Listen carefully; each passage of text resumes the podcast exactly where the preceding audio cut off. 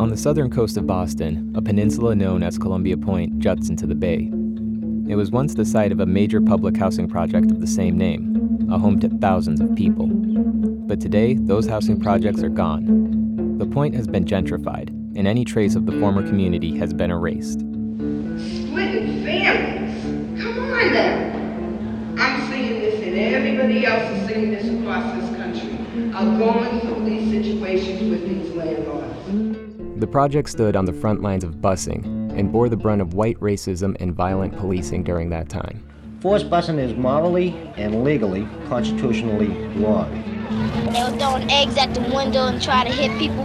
But just the horrors, like they did this to children. It was, yeah, it was horrible. Painting wouldn't get done if things need painting, wasn't getting done. Playground was falling apart. Elevators breaking and nobody to fix it. But in the face of all of it, tenants at Columbia Point struggled for a better life. And in the 60s and 70s, there was a real mood of militancy. Neighbors who got together in their own homes, in their own apartments, and talked about safety, the needs. Boston Housing wasn't fixing up the property like they should. So we done a rent strike. They knew what welfare rights stood for, for the rights of the people. From Jacobin Magazine, this is A People's History.